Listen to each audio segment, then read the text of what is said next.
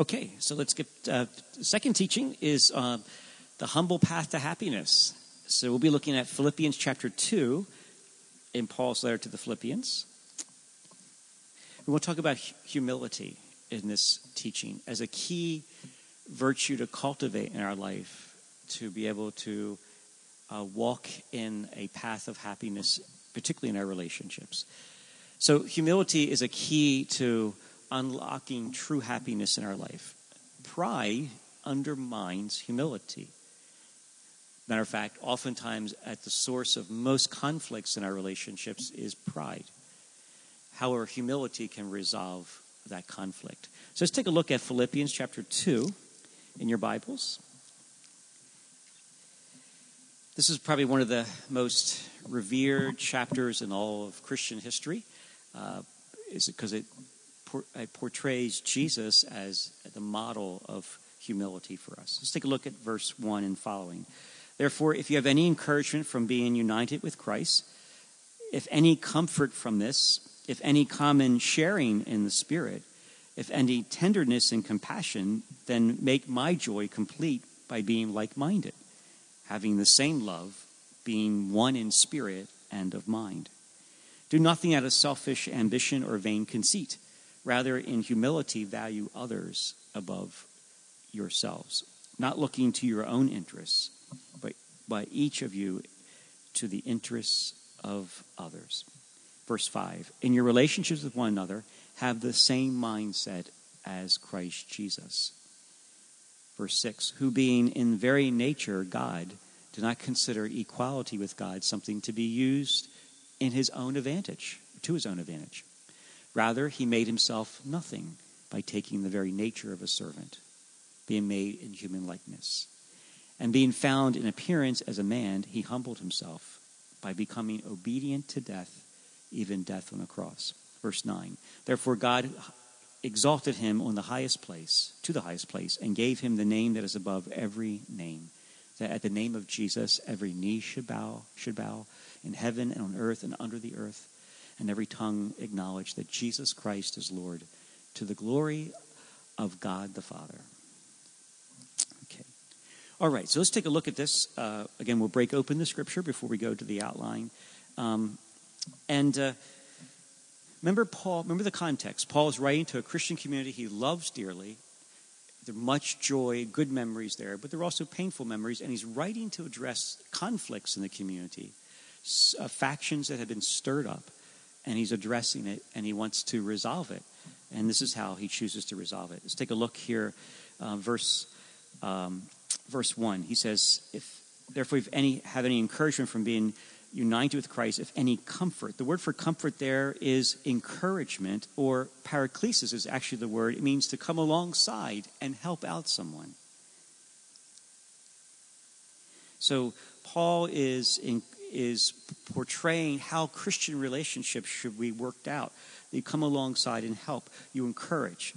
He says, if, in verse one again, if any common sharing in the Spirit, common here is, again, fellowship. Koinonia in the Greek, it means, it means to be joined together because we're brothers and sisters in Christ as a result of the Holy Spirit at work in us.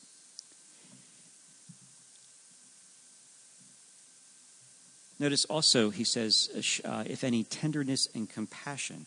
The word for compassion here is Paul is saying in the innermost self, meaning in his guts, in his the very bowels of him. This is, again, in the Greek, is very graphic, is that there is this heartfelt affection for his brothers and sisters in Christ. Now, remember, he's talking to people that have some conflict going on and also conflict with him. Okay, number, verse two, then make my joy complete by being like-minded. The word here for like-minded means uh, to think or to hold a view, be of the same mind. In other words, he's saying to them, why don't you have the same mind? And he's going to tell us what that mind is in just a minute.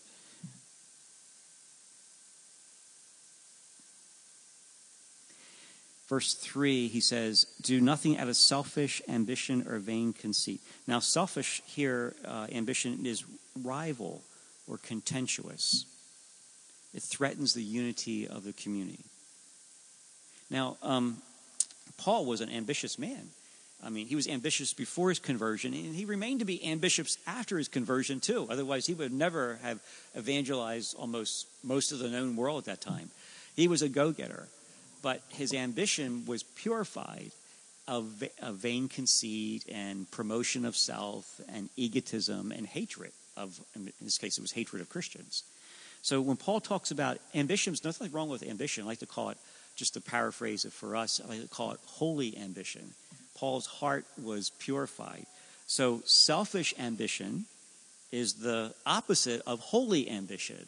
Selfish ambition is acting out of contention or rival, to be to rival someone or some group.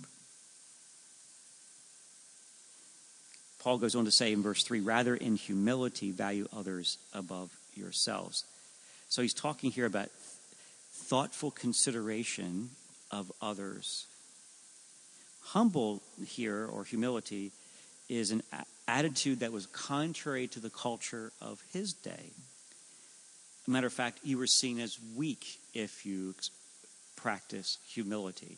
Humility was not a virtue that the ancient world valued or cherished at all.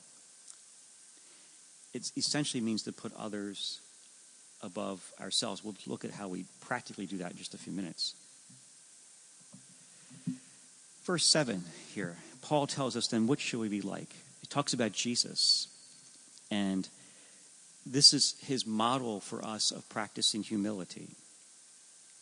Verse seven says, rather he made himself. The word for made here in the Greek means he deprived, he divested totally, he reduced himself to nothing. And it says here, by taking on the very nature of a servant. Now the word servant here is... Um, it's doulos in the Greek. It means a person who voluntarily offer, uh, offers obedience and a devoted loyalty to another. So we're not talking about somebody forced into anything. We're talking about somebody who deliberately chooses a path of devotion, loyalty, and obedi- obedience to another.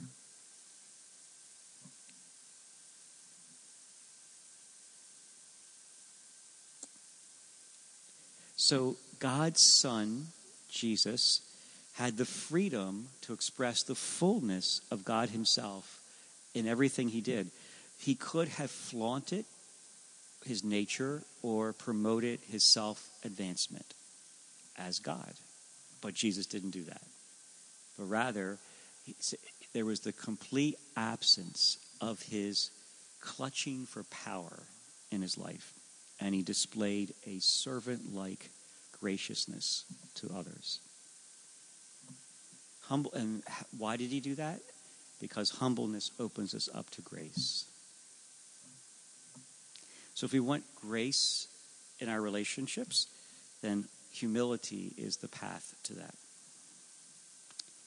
Jesus shows us that he could have clutched for power. He could have flaunted it. He could have promoted himself, but he chose not to.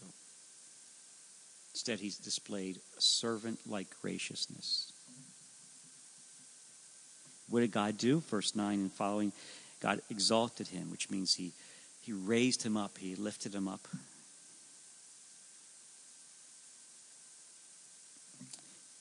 To be the Savior, to be the Lord, to be the name that in which every knee shall bend, every tongue confess.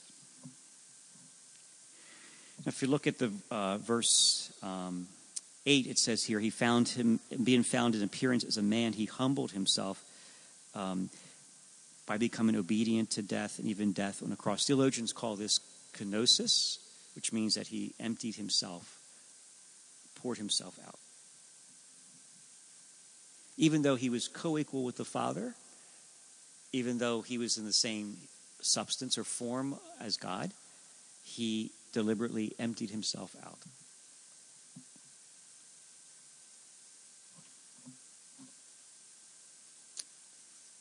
Okay.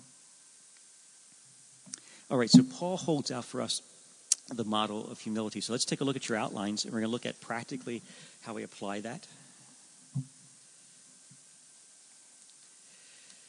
Before we go to the outline itself, let me talk a little bit about humility.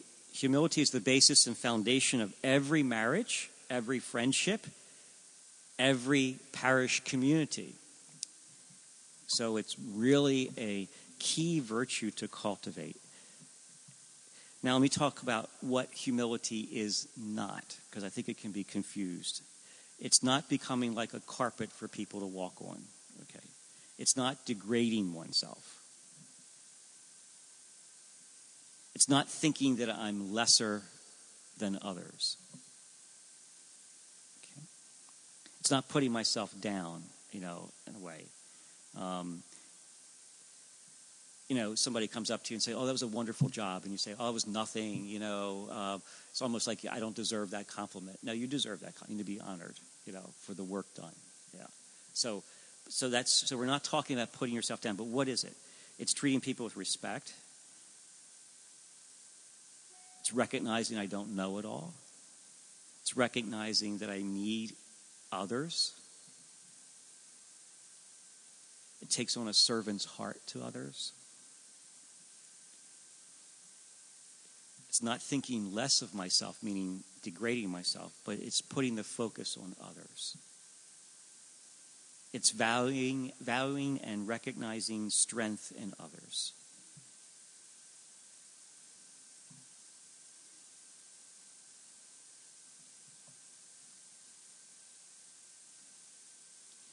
So why be humble then? Because the Lord has made many promises to his sons and daughters in the scriptures to those that are humble. For example, James chapter four, verse six, God opposes the proud but gives grace to the humble. So if that's humility, then pride is just the opposite of that. And we'll take a look at that in a minute. So let's take a look at number one, how to reduce conflict with others. Number one is never let pride be my guide.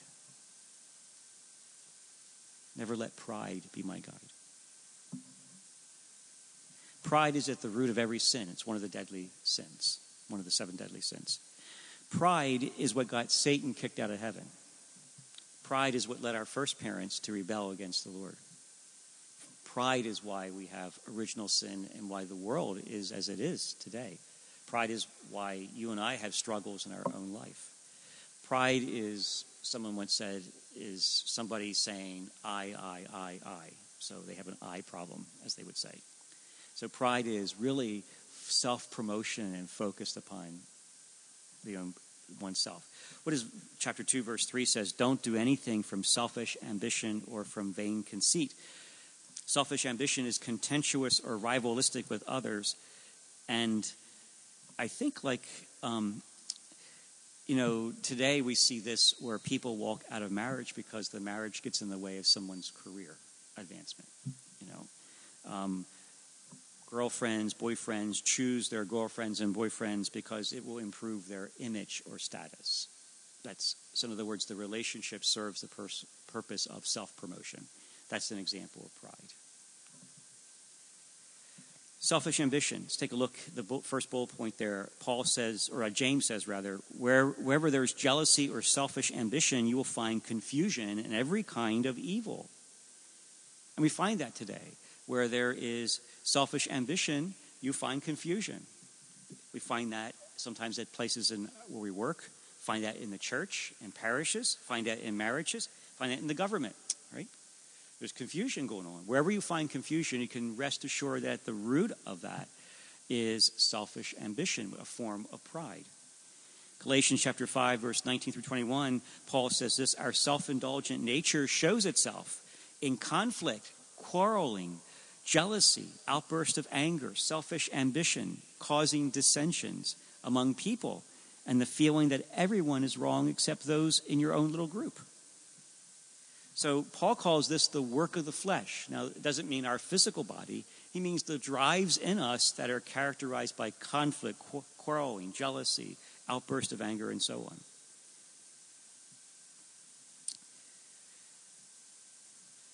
We find this today on the internet and social media. We find that people put out their perfect life, you know, on the internet. Um, so in other words, it's a, it's a form of pride. They want to put themselves out as being absolutely flawless, you know. So anybody who has an awareness of the Bible would say that's not true. We're all fl- have flaws. We're all imperfect. Let's look at the word vain conceit there. One translation, Living Bible, says, don't live to make a good impression on others. Another translation says, don't let anything from a cheap uh, desire boast. So pride is oftentimes the root of a lot of conflicts in all kinds of relationships. So um, Saint Bernard of Clairvaux said this, pride is, he says, the greatest sin because it taunts the people of God to a higher degree. And it aspires or, or causes us to rise up against those who have already conquered their sins. So Bernard saw pride as a huge, powerful sin that causes the human heart to feel like their sins are already conquered. And obviously it's not. Saint John Klismak said this, humility is the only virtue that the devil cannot imitate.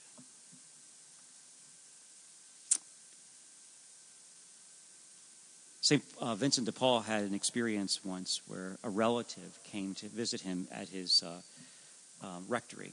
And uh, um, the, rect- the, the relative was rather poor. Uh, he was ver- didn't have um, education, didn't have social graces at all. Um, he came from the country. And when Saint Vincent de Paul received him, brought him to his house, he kind of told the porter, take him up to the back end of the rectory. He didn't want anybody to know that he was his relative. And so the Lord spoke to Saint Vincent Paul's heart, convicted him of his pride. Later on, he induced his relative as a cherished family member and brought him in with all his other brothers in the rectory. Saint Vincent de Paul's status and reputation was at stake, and it was his pride that the Lord had to deal with and break in his heart.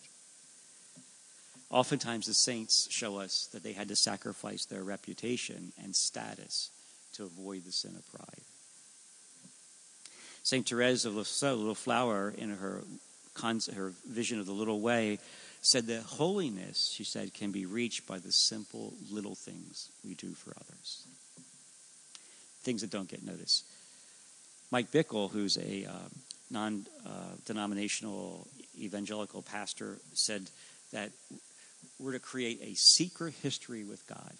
So only God knows that the things that we do for others, things that we do for him, the Lord, nobody else knows about it. Nobody else hears about it. Nobody else even can find out about it. It's just between you and God. He said, create a secret history with God. He said, one day when you're in heaven, God's going to unroll that secret history before all of heaven to see. Okay, so number two on your outline. Be humble or my relationships will crumble.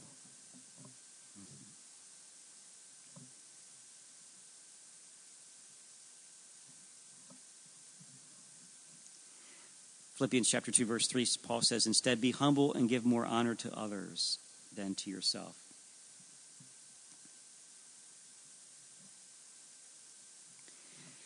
Humility, that some some practical ways that we can practice humility in a relationship is to value the strengths in others, to encourage them, to honor them for how the Lord's working their life, to honor them for the way that the, they're allowing the Lord to work in, the, in their life. You know, you might say, gee, you know, I look at that person, I think, guys, the Lord wants to do so much in them. But how about just start with how much they're allowing him to do and say, honor that. Start there. You know, that's humility. To look at where how much they've allowed. And if it's just a little tiny bit, say, that's great that you allowed the Lord to work. It's, it's like it's like that, you know, defensive back that did that drill good. Great job. Even though that he allowed last Sunday, the guy just caught a, a touchdown for fifty yards over his head. But the drill in practice, the coach says, hey, you did a good job. You know. Okay, let's turn to the next page and page number three. Again, some practical ways to create that humble path in our relationships. Number three is pay attention to others. This is, a, I think, one of, you might call this an ascetic discipline for our times. Asceticism is the practice of doing things that help us conform to the image of Christ. Paying attention to others is a lost art today. We are so challenged by technology, right? How many times have you been in conversations? I know I have been with people that I'm well familiar with, so it's not like it's somebody that's a stranger to me. And I pull out my cell phone, I'm going through emails as I'm listening to their conversation, right? You know, so what's that? I'm not paying attention to them, you know? Uh, how often, you know, do we find ourselves, you know, we put our cell phone off to the side in the midst of a conversation. You know, we got it there just in case, you know, something important pops up. Meanwhile, I'm dialoguing, but my attention really is divided, you know. Pay attention to others. Somebody asked Mother Teresa once, how is it that you care for all these poor people? There's so many of them, particularly in India, so many destitute, dying people. And she says, I just care for the person in front of me. That's how she did it, one person at a time. Heidi Baker, who is an uh, American evangelical missionary to Mozambique, um, who's the Lord used, has used mightily to help create revival and renewal in the country of Mozambique, one of the most dangerous and poorest countries in the world. She has a phrase she calls stopping for the one. Stopping for the one. Paul says, Philippians chapter two, verse four, don't be interested only in your own life, but be interested in what others or what concerns others too. One of the ways that we're concerned about others, or show concern for others, is that we pay attention to them. Our our attention is on them. It's, de- it's devoted to them, meaning that we're focused on them. Jesus said this, Luke chapter nine, if you want to be my disciple, you must deny yourself, take up your cross every day and follow me. I think one of the crosses that we carry today is to deny ourselves and then practice paying attention to someone.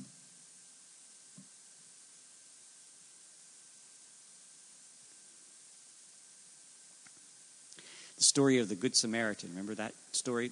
The guy, uh, the Jewish guy was really beat up by robbers. And, of course, what happens along? The priest comes along and he looks at him and bypasses him. The Levite comes along, looks at him, bypasses him. Who pays attention to him? The Samaritan. And the Jews and Samaritans have been at a seven hundred year war with each other. They didn't like each other. They hated each other. So the Samaritan pays attention to the to the Jewish guy who's beaten up and puts him on his... his mule and takes him to the inn and pays for his medical care, basically, you know. He paid attention to the one, stopping for the one. If we want to practice humility, it means paying attention to others. Number four, we ask the question, what would Jesus do? Now, that the answer to that question is derived from his word in Scripture. You know, Matthew, Mark, Luke, and John give us four portraits of what Jesus would do. So the more we immerse ourselves in the Scriptures, the more that we'll take on the attitude and the mindset of Jesus. This is what Paul says in Philippians two five. Your attitude, he says, should be the same as that of Christ Jesus. What would Jesus do?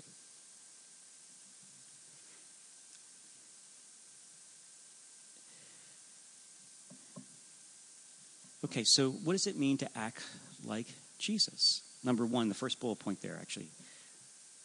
I don't demand what I think I deserve. How often do we go through life thinking, I deserve that? You know? And we demand what we deserve. We feel entitled to it. Chapter two, verse six, Paul says in Philippians, though he was God, he did not demand and cling to his rights as God. He emptied himself of all he had. The meaning of kenosis is he emptied himself totally.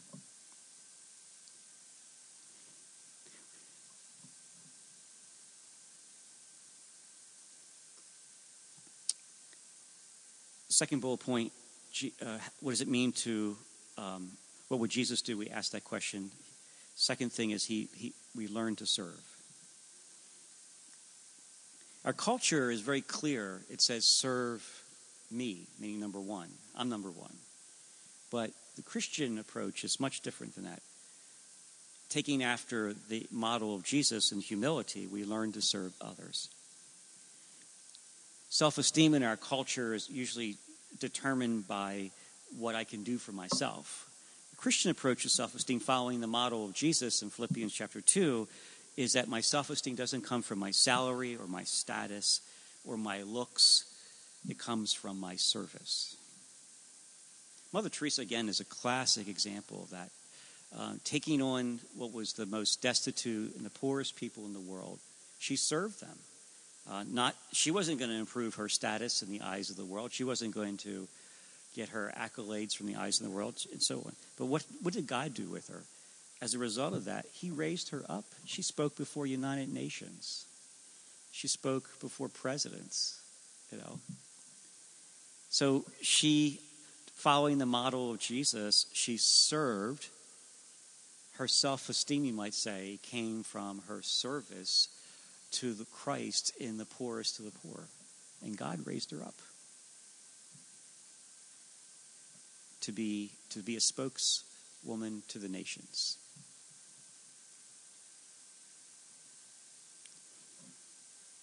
The third bullet point is make sacrifices to do what's right. Philippians chapter two, verse eight says, while living as a man, Jesus humbled himself even more by being fully obedient to God, even when that meant his death on the cross. Jesus kept on making the choice to do what's right according to his Father's plan and purposes, by his, and that cost him. It's sac- sacrifice was the key to him doing what was right. So sometimes it was going to cause us sacrifices to do what's right in our relationships, to act with humility towards people in our life. Okay, so humility is a path to happiness then. It creates harmony in our relationships. So, just to summarize, we don't let pride be our guide. Okay, pride is our enemy to to harmony in relationships. Pride is our is an, is an opposite to humility. Second thing is, um, if we're not humble in our relationships, our relationships will definitely crumble, because pride will breed contention, will be will bring rivalry even in the closest of relationships. And then a, a key practice in our relationships is pay attention to others, um, and to focus upon them. And th- we ask the question, what would Jesus do?